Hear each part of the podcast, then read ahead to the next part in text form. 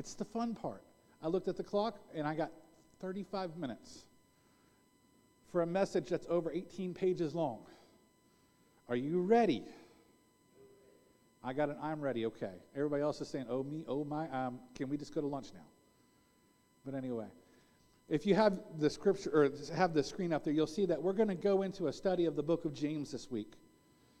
Something the Lord's laid on my heart as well is just to look at James. So we're going to be digging through that for the next few weeks. But if you have your Bibles and if you'll turn to James chapter one, I know we're going to put it up on the screen real quick. And we're going to look at verses twelve through eighteen. I see some phones getting lit up, so I'm going to give you a few moments, because sometimes fingers don't look, work as fast as the uh, computers do. It's James chapter one, twelve through eighteen. Let me know when you're ready. Man, I feel like I, I'm about ready to do a bingo match. You got your bingo board ready? Uh, but it starts off, it says, "Blessed is the man who remains steadfast under trial. For when he has stood uh, the test, he will receive a crown of life, which God has promised to those who love him. Let no one say when he is tempted, I am being tempted by God. For God cannot be tempted with evil, and he himself tempts no one. But each person is tempted when he is lured and enticed by his own desires. Then desires, when it has conceived, gives birth to sin, and sin, when it is fully grown, brings forth death. Do not be deceived, my beloved brothers, for every good gift and every perfect gift is from above, coming down from the Father of lights, with whom there is no variation or shadow due to change. Of his own will he brought us forth by the word of truth, that we should be some kind of first fruits of his creation." Lord, right now, I just need you to just move through me, Lord. Take my lips and let them be the words that this body needs, Lord, today. Th- th- whoever hears this message, whether they're here in this house this morning or they're watching on the live stream this morning, or better yet, Lord, if they're watching past September fourth, twenty twenty, Lord, and this message is something that you need to use to touch their lives, let it be what you need it to be. But God, we want you to get all the glory, all the honor, and all the praise as we look and expose the truths within your word, Lord. So just be with us in Jesus' name. And the church said, well, I'm going to start off with this question right now. How about them bucks? I owe. Well, you know, I was in South Carolina for years, and it was Clemson territory. They made me work the Clemson football games for concessions and all this stuff. It was like walking into the enemy's camp. But better yet, I love being back in Ohio, where I get to wear my scarlet and gray all day long and never, ever have a complaint, except for my neighbor who is a, a Notre Dame football fan. My wife, Parley, she razzed him so bad. She says, how about that game? And he just says, I wish I could be asking you that question this morning. But it's official. It's football season, college football season. N F L is already getting going. We've had preseason games, and we can expect stadiums full of people getting on and getting dressed up in their favorite uh, sports team colors. And, and better yet, we have people that are glued to screens. I'll be honest, if I can't be home watching the football game, it's on my phone, and I'm watching it. I was watching it at the Clemson football games. The Ohio State Buckeyes dominate every time I had to work. But what I find interesting is that we live in a time and an era where uh, where we see confrontational calls that have to be exposed and examined. And in football, we see that so often. Last night, I watched them call uh, pass interference calls, and they had to check those with the replay booth. I watched holding calls get controversially called, and everybody's going, what is that about? And it's great because the refs saw it with their own eyes. We get to see the replay over and over again with the commentary. Did you see that? That didn't look right. What is this? This is confrontational. Ah, all these different things. Better yet, the one call that I hate the most inside of football is targeting calls. Because I know it's a twenty-minute review about the whole entire play, and you're like, okay, it's not targeting. It's not targeting. Please do not call it a targeting call. I know this is not at all what you expected out of me this morning. Football. But if you know anything about me, I love my game of football. But the truth is, when we watch the game, it's so hard because we are truly invested in it. Last night, I looked at my wife and I said, you know what? I didn't yell as much this morning, but last week, or last night, I said, but last year, you heard me screaming at the T V, jumping up and dancing and all these things. I got a question. If you, who likes football? Man, I know Sister Sister Joyce, I know you don't, but Sister Tilly, I know, sure loves her Pittsburgh Steelers back there. But who likes to get a little animated when you watch the sports team get a goal? Yetta's raising her hand. Okay, Eddie. Okay, okay. Got to be honest here, guys. Come on. We're hot, humble, open, and transparent. We're just real. Come on. What about when a bad call's on? Do you start getting that, ah, oh, that's so horrible. Yeah, that ref doesn't know what he's talking about. You see, we get truly invested in a football game. But it's so great because us at home, we get to watch it over and over again. Like the people in the bleachers. They're looking up at the thing going, what is going on? That's not a call. Or they get all upset and excited. But it's so great because we get invested in it. But, but there's this thing called a reach play that we need to look at.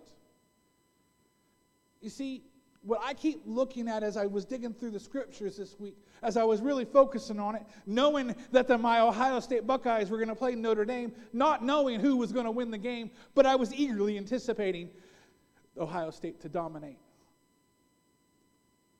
But what I found God was speaking in my spirit this morning, or this week, was that when we look at the scriptures and we see what James is trying to bring to light and get us to understand and relate to, is that we have some sort of effort in our lives that we're always coming up against. You see, every time that we get into a place where there's a confrontation, there's this thing called a trial or a test.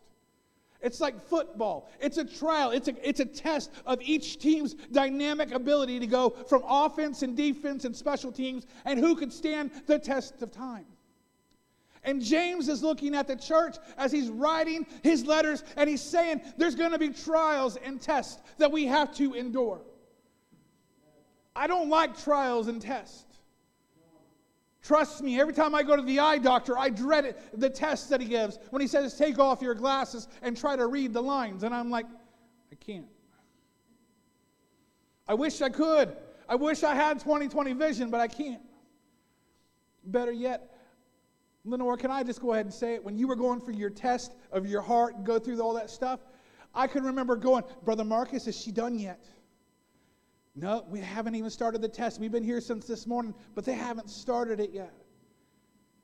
It wasn't until late in the afternoon that they finally wheeled you back to do the procedure to see how your arteries were. And I could only imagine the nervousness that you were in as you were waiting. I could only imagine the anxiousness, the trial that you were in as you were waiting because you knew you wanted to get the procedure done of your heart. How many of us have been dealing with that same kind of thing? We got trials and tribulations that we're facing up against, and we don't always have the understanding and knowledge of what's going to happen in the outcome. Trust me, I've talked about my heart before. But for over three years, I would sit in my recliner watching Home and Garden. And I say it just like that. And I'd be sitting there relaxing in it, just going, okay, this is good. I'm going to fall asleep. And the next thing you know is I felt a squeeze in my chest, and my heart rate went from fifty beats per minute to one hundred ninety-five beats per minute, and it would stay there for, for a good long time. And Melissa would say I turned on the pedals of ghost, and I was going, God, what am I dealing with? Why am I having to deal with this affliction in my life? No, not all of you are going to have heart issues. Not all of you are going to have those, but that's just one of the things that the Lord has spoken to me in my life as I've had to deal with trials, where I had to sit there and lean in a little deeper on who God is. I had to hold on a little deeper. And what James is trying to tell the church today, as we're reading through it, as we're reading and exposing the truth, is that the tests that we come upon are things that are going to cause a little nervousness within us. Many times when a test comes upon us, we are always second guessing. Are we in the will of God? Are we really doing what we're supposed to? God, if I'm really going through this battle, then why is it so hard? And what God is saying quietly is, the trials are meant for purposes. and reasons. But let me tell you, church, God kept telling me this, that I had to say it so clearly. God doesn't always cause the trials. God doesn't always cause the trials. Let me say that again. God is not the one that's always causing the trials. He's just willing to use whatever the devil wants to do to make something out of it that needs to be fixed. Can I say that again? God wants to use the messes that we put ourselves into to fix something that he needs to expose in our lives. But it's only going to be through those trials that we'll ever find the fix that we need to go through. It's not an easy situation. I can remember looking at my wife thinking, honey, I'm thirty-some years old. I'm going to die before I hit forty. Honey, get the wheel going. I can remember thinking that. I never said it to her. But I can remember going, I don't understand what I'm dealing with. Why am I dealing with one hundred ninety-five beats per minute sitting here watching some guy plant flowers in a garden? And I'm like, this is nothing exciting. I wish I was on a roller coaster. Then I could justify what I was feeling within my own body. But there's got to be a point where we look around and say, God, what is I'm supposed to learn? See, James says there's going to be trials and tests that we're going to have to endure. James says that there's going to be things that come upon us that we're going to have to deal with. And a lot of these trials and tests are never anything that God's designed within it, within us outside of that he's using it. You see, James is telling us today, you see, whether or not you know it, every day we are filled with things called choices and actions that will simply amount to one question. Am I walking in perfect obedience to God, or am I not? See, James says all these trials that we deal with are often lined up with this one question. Am I walking in obedience? one hundred percent obedience. Not ninety-nine percent, not ninety-nine point nine percent. I'm talking one hundred percent obedience to what God is saying, or am I not? And he says that is the one thing that keeps causing so many issues and struggles, is because when we're not, this thing creeps into our lives that we struggle with. And you can blame this wonderful couple who all of a sudden wanted to go to lunch one day, and this woman looked around, saw this tree, and a snake said, go eat it. And she went and grabbed a bite of it, and she gave it to her husband at the picnic table. And now, all of a sudden, we know that sin is in the world and in our fleshes, and that we have to overcome it. Why is it so quiet in here? Why is it so quiet? Because this is not an easy message. It's because of sin that we know that, that we have struggles. Romans says it in five twelve. It says, just as sin came into the world through one man, in death and uh, through sin, so death spread to all men. And the truth is that we are all living on borrowed time. We're all holding on to it. We're all trying to get through this trial and test that we have to endure. But God is saying that we need to do something a little bit different sometimes. I lived for years trying to figure out what would bring me joy. How many of you have done that too? I looked forward in alcohol. I looked forward in drugs. I looked forward in every other aspect, and I never could find it. But it wasn't until that one day that I encountered the living God who spoke it over to me. He says, what are you doing? Why don't you just live in peace and fullness with me? And I realized that I was a mess and I needed saved. I needed something restored in my life. You see, sin does that. Sin causes us to think that we can live in our flesh and struggle through this world and constant battles. But, but what James is trying to understand and expose to us through the Word of God as speaking through him is that our struggles are always going to be something that we have to deal with until we have the encounter. Until we have an encounter with the living God who is able to do what he wants to do whenever he wants to do it. You see, sin came in, and we deal with it every time, and we look for what's comfortable, and we deal with the trials and the tests. But what James is saying is that we need to stand steadfast. I don't know about you, that's not easy. I have a daughter with A D H D. She doesn't stand fast very long. I think I have A D H D too, because I can never seem to focus on one thing or another. But standing steadfast. You see, some of us have been encountering such difficult times in our lives. Heart conditions, stress, financial struggles, marriage issues, all these different things that have can, that you can even think about that I can't even fathom or formulate in my mind this morning. We deal with all these things.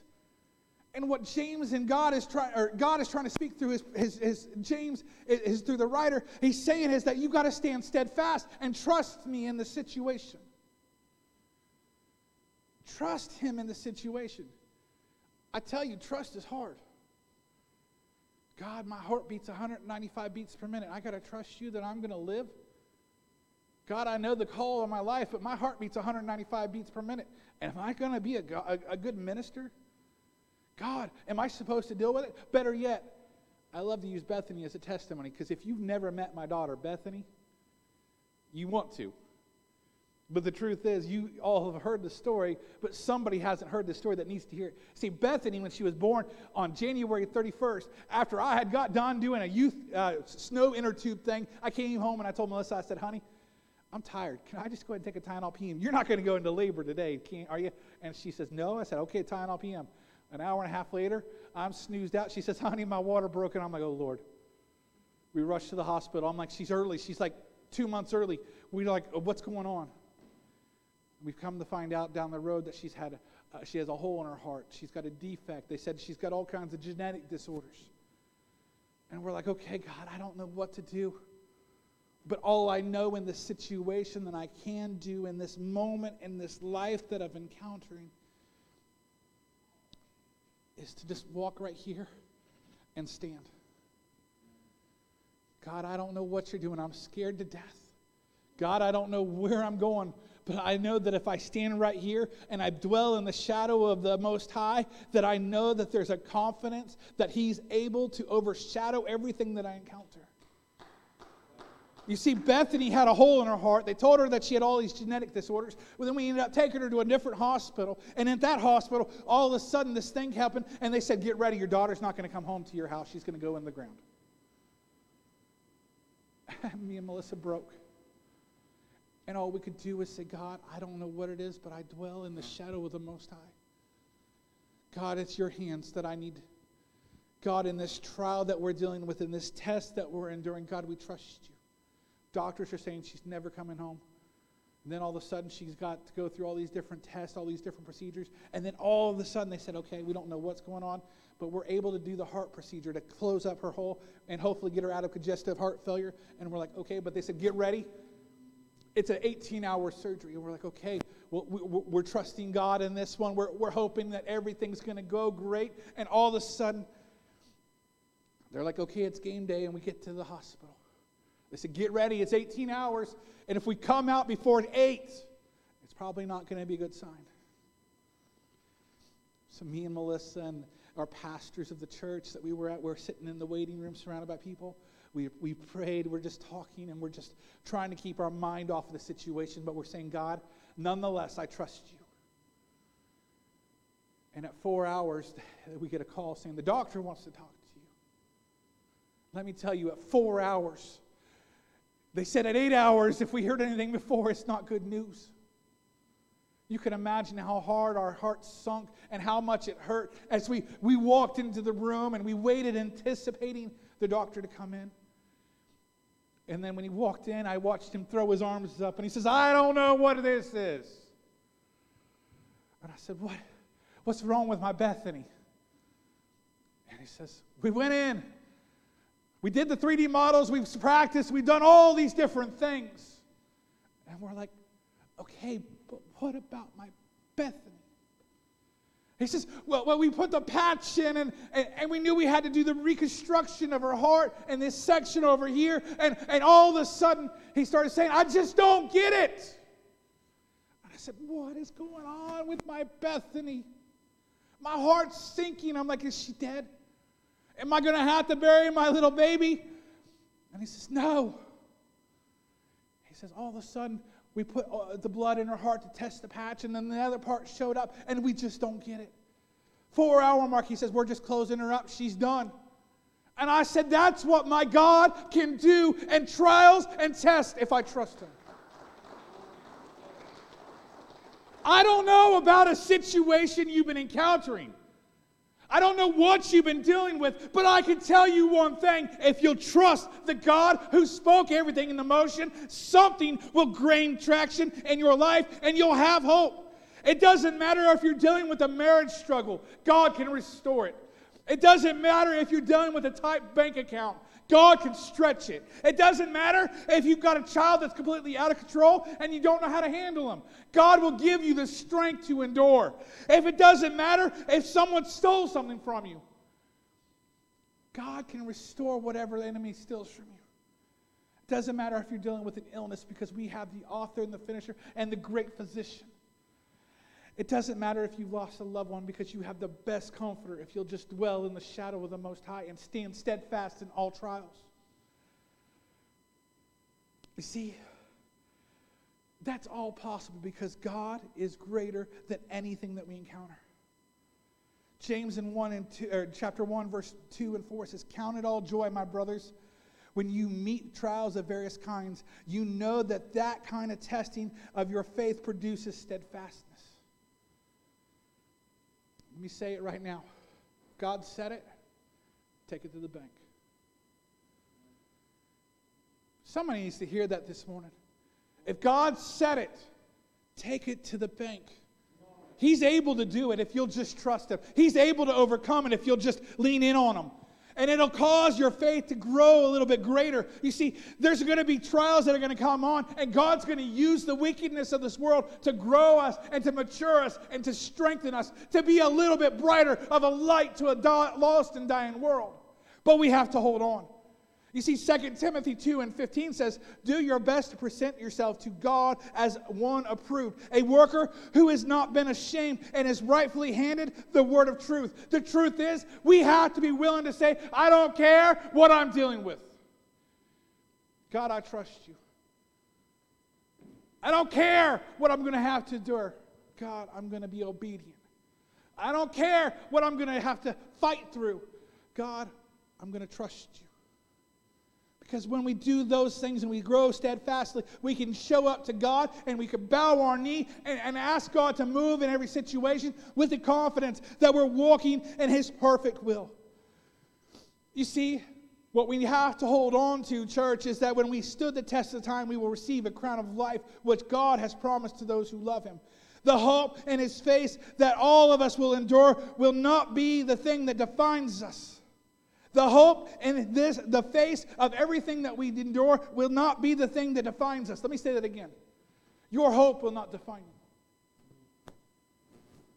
I know I got some people looking at me funny. Your hope will never define you, because God will. I'm sorry, I want to live a life where my hope, where I'm like, "Oh, I hope it's good," is the thing that melts away from me. And I said, "God's got this no matter what." That's why I love Bethany. Because they told us she'd never walk. They told us she'd never talk. They told us she'd never eat on her own. They told us to get ready to have nurses in our house the rest of her life. And I looked at Him and I'm like, "Okay, God, I don't care what this trial is. I trust you." And I can remember the moment she pulled out her feeding tube and me and Melissa are like, "What is going on?" And I watched her put the food in her mouth going, "Nom, nom, nom, nom." And I'm like, "What is God doing?" Better yet, I remember when the physical therapist was there working her legs, and they gave her a walker, and they said, "Let's see if she'll just stand." And the child stood up and step, step. And she looked at the, the woman, and she says, "God's got this." And I said, "Did she really just say that?" And she says, "God's got this." And I'm like, "Melissa, she just said a word, and it says God got this." I think the Holy Spirit's speaking through her. I think God's saying something great and mighty, because God's got every situation if we trust Him. Man, I got fifteen minutes, and I still got twelve pages of notes. Whew. See if I can wrap this up quickly. I see people walking out there. You see, it's this reason that we hold on to the trials that we deal with. It's because hope will never define us, but because God is. It's like a Super Bowl victory. You, you, I, I love watching the Super Bowl with those giant rings, and I'm like, I watch these guys go, "Yeah, I got all my rings on my hand." I'm like, that's not going to define you. That might define you on this side of heaven, but that's not going to define you for eternity. I don't know about you. I always like to say that I'd rather be not known by everybody around me. And I'd rather be known by God. But that's only going to come through the trials that I've endured. That's why I wear shirts that says, uh, fa- or uh, what is it? I can't even think what I what I wear half the time. My wife buys my clothes and all that stuff. So, man, that was a joke, and you guys are dead. You see, the struggles that we go through will only provide the simple truth that we encounter. Because what God is trying to say and, and make us understand is that bad things are going to happen in our lives, but the temptations we go through are never going to be caused by God, but God's going to use the temptations that we deal with to trait and to change and mold us into what He needs us to be. We serve God that we spoke everything in emotion. We serve God that says, I will dwell in the midst of the people. We serve a God that is holy and worthy of all praise. And let me say that again. It doesn't matter what we're going on. We serve a God that's able to do it all. We serve a God that's worthy of our praise. I love coming in here, and I don't care what worship looks like. I don't care if there's a band up here or there's music on the T V. I don't care what it is. I don't care if I get in the car and my kids are going, Dad, I don't want to listen to this music. And I'm like, no, stop it. I'm listening to my praise and worship music. I'm going to exalt God a little bit this morning. They're like, well, at least it's not some preacher. And I'm like, yeah, I know. But what I'm saying is God is able to do it all. So why do we not live surrendered and steadfastness in everything that we do? Like I said, God's saying that we have to be one hundred percent obedient to Him. Only then can we ever understand that the trials and temptations might start weaning a little bit, because what God is trying to do is make you look a lot less like you and a lot more like His Son. The one that says, nonetheless, Lord, if thy will be done, and I will just do it, Lord. Nonetheless, if this cup can pass from me, let it pass, but nonetheless, thy will be done. Sometimes we have to live our life in the trials and the difficulties with just trusting God. God, I don't have the answers, but you do. God, I don't have the ability to formulate a, a, a response in this situation, but you do. God, shut my mouth when I want to yell at somebody. God, do this in me, Lord, so I can get through this all. God, give me the strength to endure everything that the enemy would want to make me encounter. That's what we need to do. That's where we understand and hold on to the truth that we serve a God that wants to dwell in the midst of His people because He loves them. We dwell in the midst of a God whose shadow is always constant. And this is the one thing that God kept speaking to me. And I love this verse. When it says, do not be deceived, my beloved brethren. Every good gift and every perfect gift is above, from above. It comes down from a Father of lights, with whom there is no variation or shadow or turning. Of His own will He brought us forth by the words of His truth. Can I say that again? He brought us forth by the words of His truth, that we might be a kind of first fruits of His creatures. The thing that blesses Him. He wants His first fruits. He wants us to be the thing that will honor Him in all that He does. That's what the trials are about. But here's the one thing that I love the most. It says, every good gift and every perfect gift is from above, that comes down from a Father of lights, with whom there is no variation or shadow to change. That tells me one thing. We serve a God that's never going to change His will upon us. He's never going to change His standards. He's never going to do that. But we live in a world that wants that.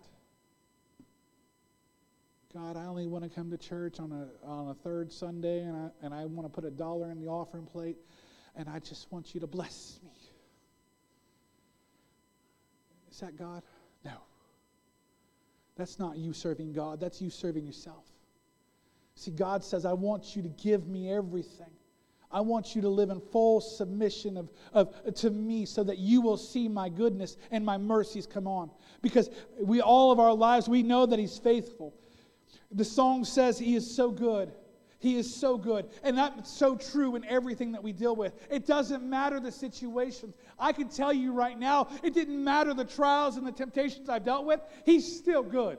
It doesn't matter what you've endured. He's still good. It doesn't matter the difficulties you're facing. He's still the good Father. If we would serve a God like that, and then we can expect to, that He would, He would do some awesome things in our life. If we would really gather that together. But somebody here today needs to understand that our lives are not meant to be the thing that points, or the, the, the, to be, are not meant to be the thing of point of worship, except for it to be in full surrender. James writes the, the words to tell us that we need to only stand strong and steadfast in our lives, and our lives trusting in God. He's able to do whatever he sa- or, or we go through, that He's going to dwell with us in the midst. Someone needs to hear this. Your faith will only grow in seasons of testing, because you won't understand the need of God in a season of plenty. I've got five minutes. Whew. I feel like dancing. Let me tell you right now, I'm so thankful that it's a season of, of hardships that I've always encountered God. It's a season of hardships that show that it's never going to be my strength. It's a season of hardship that's always going to show that God is exceedingly above everything that we ever have. Amen.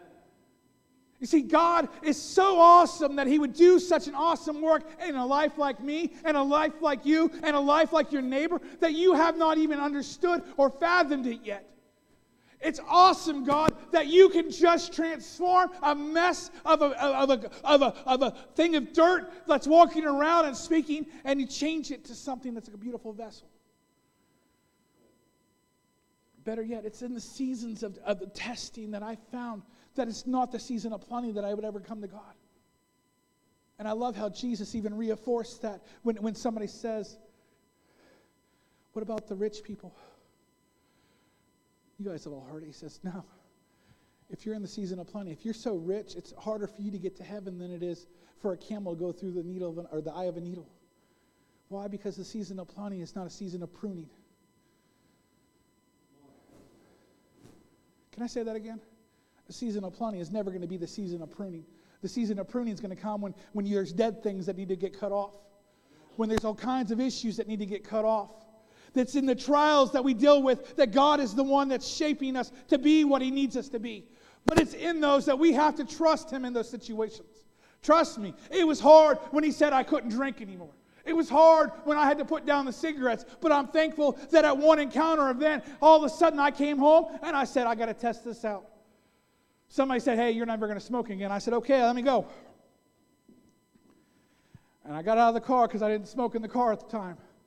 And I lit up a cigarette and I said, okay, let's see how this goes. And I never got a buzz. I'm just being real. If you're watching online, I'm just being real. I used to smoke two packs of cigarettes a day. I started at the age of thirteen buying them inside of a bowling alley a vending machine. My parents all smoked, so of course I was going to pick it up. So I'm going to this encounters thing, and I'm like, God, you called me in the ministry, but I can't be a minister if I'm smoking. And I got prayed upon, and I watched the Holy Spirit fall upon me, and I and I was I was just being awesome as what God was doing, and He says, okay, test me. I said, okay. Got, got about outside the campground that we were at. Nobody else knew I smoked except for whoever I told. So everybody else knew. I guess everybody knew. Church folk talk. Let's just be honest. So I, I stop, and I, I'm like, okay, I got. I lit up the cigarette, and I'm like, ah, three hits, and I'm like, no buzz. I'm like, oh, wow, I hadn't smoked in three days. I knew that thing was going to swarm over my body. It's like, okay, so I put it down, and I was like, okay. forty-five minute drive to the house. I said, God,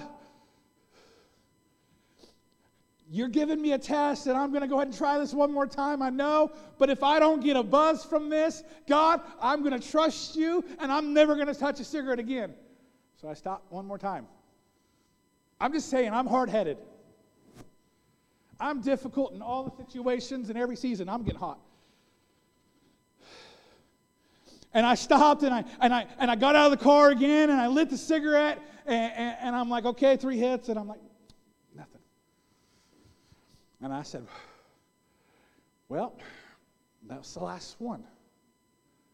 I hadn't touched a cigarette since, but it wasn't easy. There are going to be things in our lives that God's going to speak to us and say, you can't do that.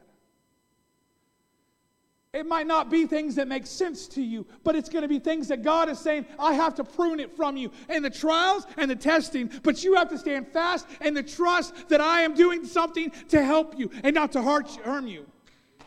I'm doing something to transform you to be what I need you to be. Because you are not worthy of worship. He is. Can I say that one more time? You were never meant to be the thing that gets worshiped. You were meant to be the vessel in which gives worship. And the sad part is, the Word says, if we are not willing to worship Him, the rocks will cry out. I'm sorry, I don't want to rock some inanimate object to give God the glory. Come on, come on, church. Let's give Him the glory just for a moment. Hallelujah. Thank you, Lord. He deserves it all. And in His own trials, that's when we need to realize that we have to give Him the glory. We have to give Him the honor. We have to give Him all the praise because He's worthy of it. He's putting you through seasons and He's allowed you to endure those. But He says, nonetheless, I'm going to be with you and through all of it with you. That's a loving God that we have to trust on. I'm sorry. I'm sorry. I got no more time. We're going to deal with it. I don't care. I think the hardest thing for the church nowadays is to take truth.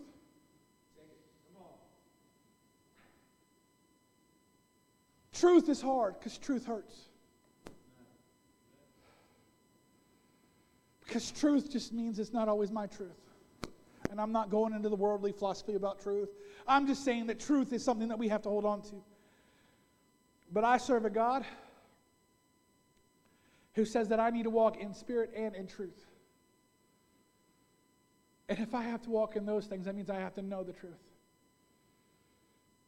That's why I love it that I get to serve a God that gave me a Bible. He gave me a living word that even though I read through it and it cuts me so deep and it transforms my life when it says, you can't do that.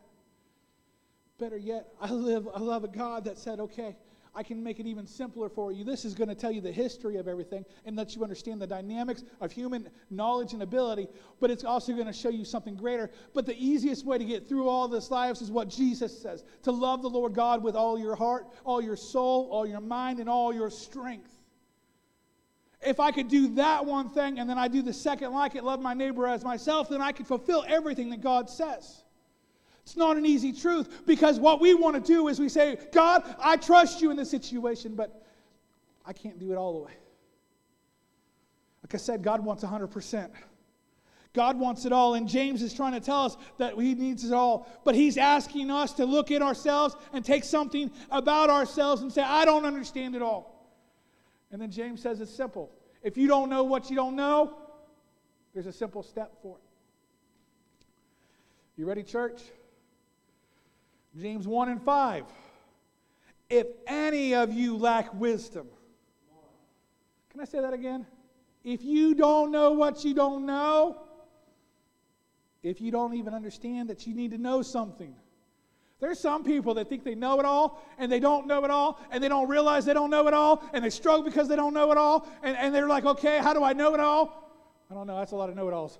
But anyway, they, they, they don't understand that. It says, if you lack wisdom, let him ask God, who is gracious to all without reproach, and it will be given to him.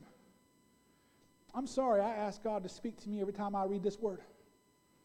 Lord, as I open up this word, touch it and let it be the edification that I need right now.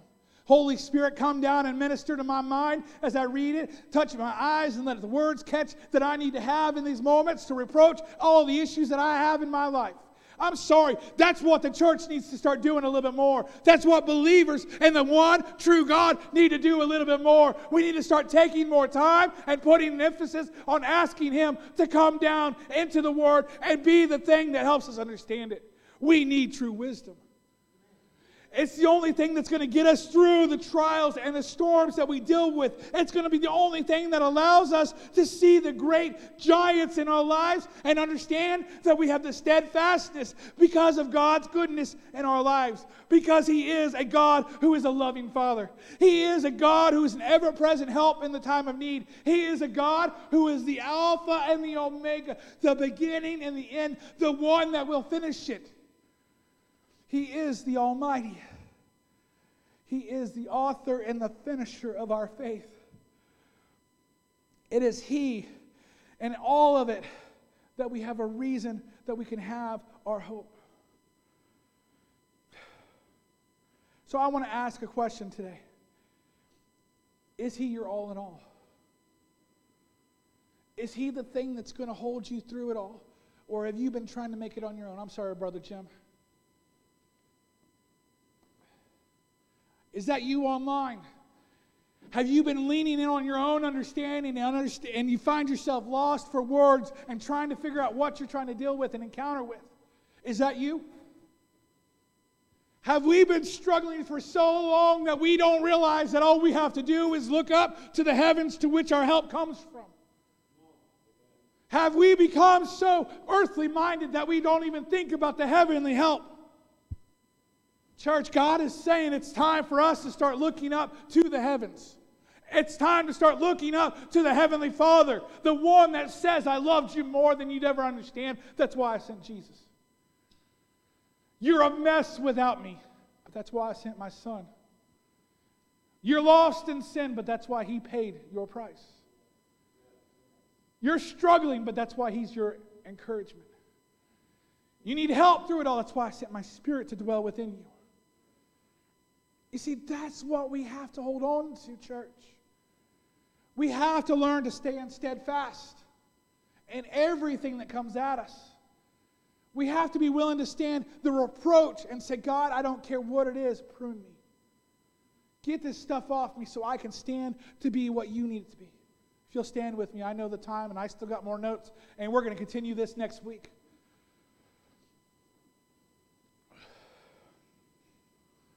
Lord, help me.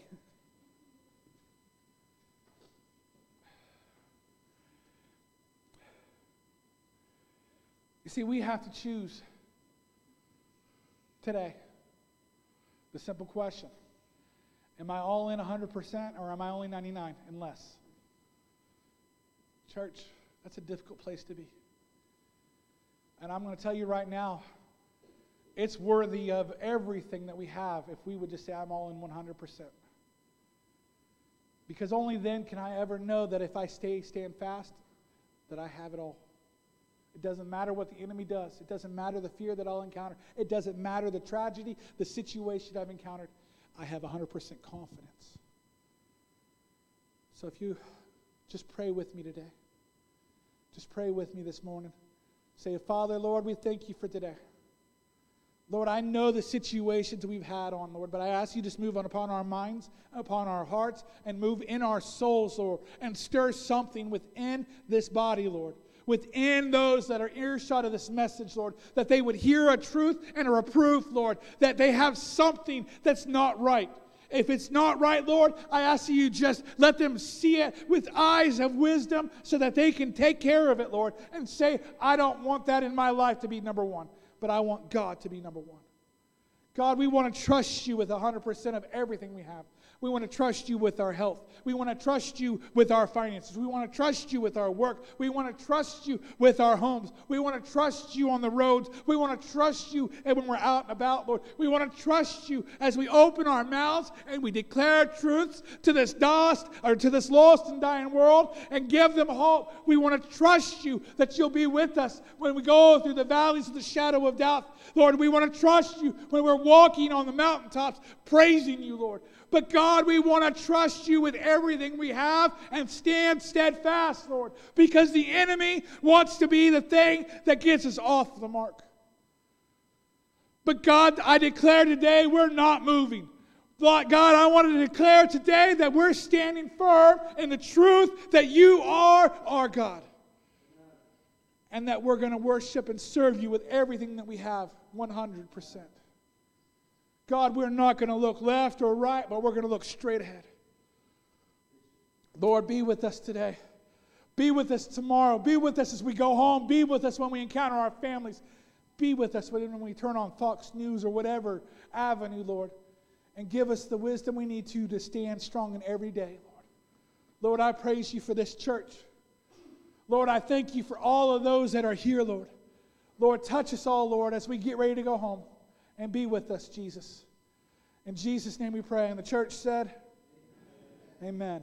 Church, I love you. We're going to continue this series about James as we look at it and what God is trying to speak to the church over the next few weeks. So just be ready and eager. And be praying with us, Lord. Or be, be praying with us that the Lord will come down and fill the seats. That we'll see lives transformed. That we'll see miracles happen. That we'll see a miracle of God just exposing His word, His truth into this lost and dying city. I think that today is better than it was yesterday. But I'm ready and eager to see the truth come tomorrow. So let's be with that. Thank you. And I'll see you guys all next week. Whew.